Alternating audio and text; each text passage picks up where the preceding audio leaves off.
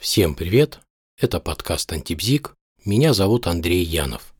Недавно на консультацию пришла клиентка с таким запросом, с такой темой, которая мне показалось, что будет интересна для достаточно большого числа людей. И клиентка дала согласие на использование материала. Это вообще, честно говоря, мечта найти клиента, который готов дать согласие на запись и на публикацию этой записи. Но, конечно же, запись я вам не представлю, я вам просто перескажу, и то, как я вам буду пересказывать, это сильно упрощено. Да и не факт, что кому-то вообще будет интересно слушать все происходящее на консультации в полном объеме.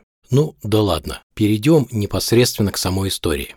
Приходит женщина, и она посетовала, что все ее желания не исполняются, и ей от этого очень печально. Она не знает, почему так происходит. Очень говорит «хочу», но ничего не выходит.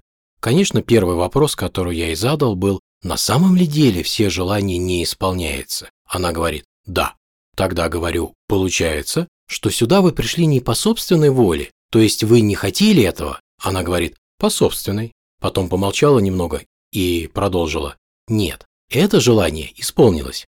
Стало быть, говорю, есть все же желания, которые исполняются. А если так, то чем, на ваш взгляд, желания, которые исполняются, отличаются от тех, которые не исполняются? В чем разница между ними? Настала пауза. Затем женщина сказала, когда я хочу что-то для себя, это исполняется, а если не для себя, то не всегда исполняется, и большей частью процентов под 99 не исполняется.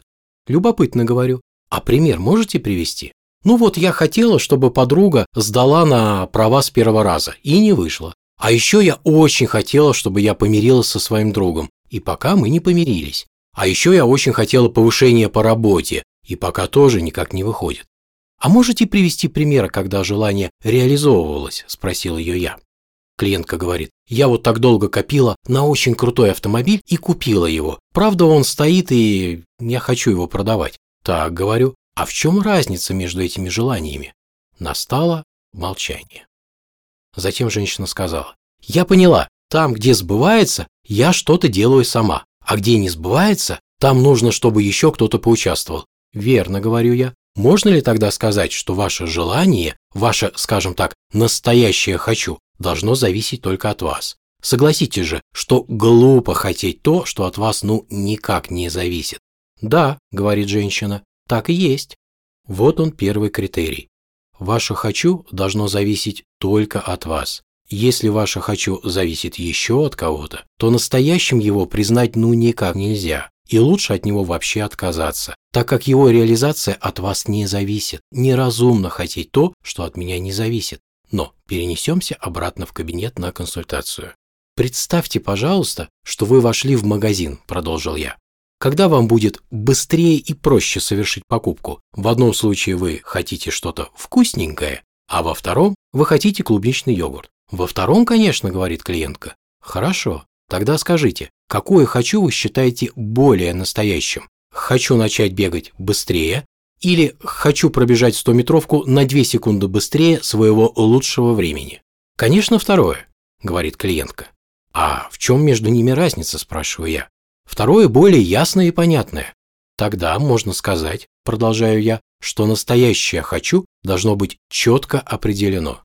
И на самом деле, если я четко не определяю свое «хочу», то, во-первых, я не знаю, что именно я хочу. Странно звучит, но тем не менее это так. Во-вторых, я не знаю, что мне именно нужно сделать для его реализации. Вообще неопределенность очень часто встречается у многих людей. Однажды, будучи на отдыхе в одном далеком городе, я спросил, как пройти к какой-то там гостинице. И один местный житель мне ответил примерно так. «Идите прямо, затем сверните на другую улицу, потом пройдите еще немного и поверните еще раз. Все, вы на месте. Вы что-нибудь поняли? Я – нет. Вот так же и с «хочу». Порой оно может быть крайне неопределенным. И как его реализовать, совершенно непонятно. Поэтому настоящее «хочу» всегда предельно четко определено. Но вернемся к консультации. А какое «хочу», спрашиваю я женщину, вы представляете более реалистично в плане реализации? Я хочу похудеть но только не готов отказаться от сладкого. Или такое. Я хочу похудеть и буду строго соблюдать диеты и регулярно заниматься спортом, как бы тяжело мне это не было. «А, — говорит клиентка, — я поняла. Хочу должно быть подкреплено усилиями. Да, говорю, хочу является настоящим только тогда, когда вы готовы для его реализации приложить все свои усилия. Кстати, вы сказали, что вы купили машину, но она стоит, и вы хотите ее продать. Почему так? Она вас чем-то не устраивает? Или, я предположу, оказалась она не востребована? Да всем устраивает, говорит женщина. Только вот работа у меня близко, поэтому стоит без дела. И что, совсем не ездите никуда? спрашиваю я. Совсем, говорит клиентка, никуда не езжу. Я в центре живу, и мне пешком проще, и на тротуаре пробок пока нет. Вот мы и подошли к последнему критерию настоящего «хочу». Всегда нужно точно знать, для чего именно я это хочу. Итак, для того, чтобы ваше «хочу» реализовалось, оно должно, во-первых, зависеть только от вас. Во-вторых, быть четко определено. В-третьих, вы должны быть готовы приложить все имеющиеся у вас усилия для его реализации. В-четвертых, вы должны точно знать, для чего именно вы это хотите. Ну что же, на этом я хочу завершить это повествование. Желаю вам исполнения всех ваших желаний. Всем пока.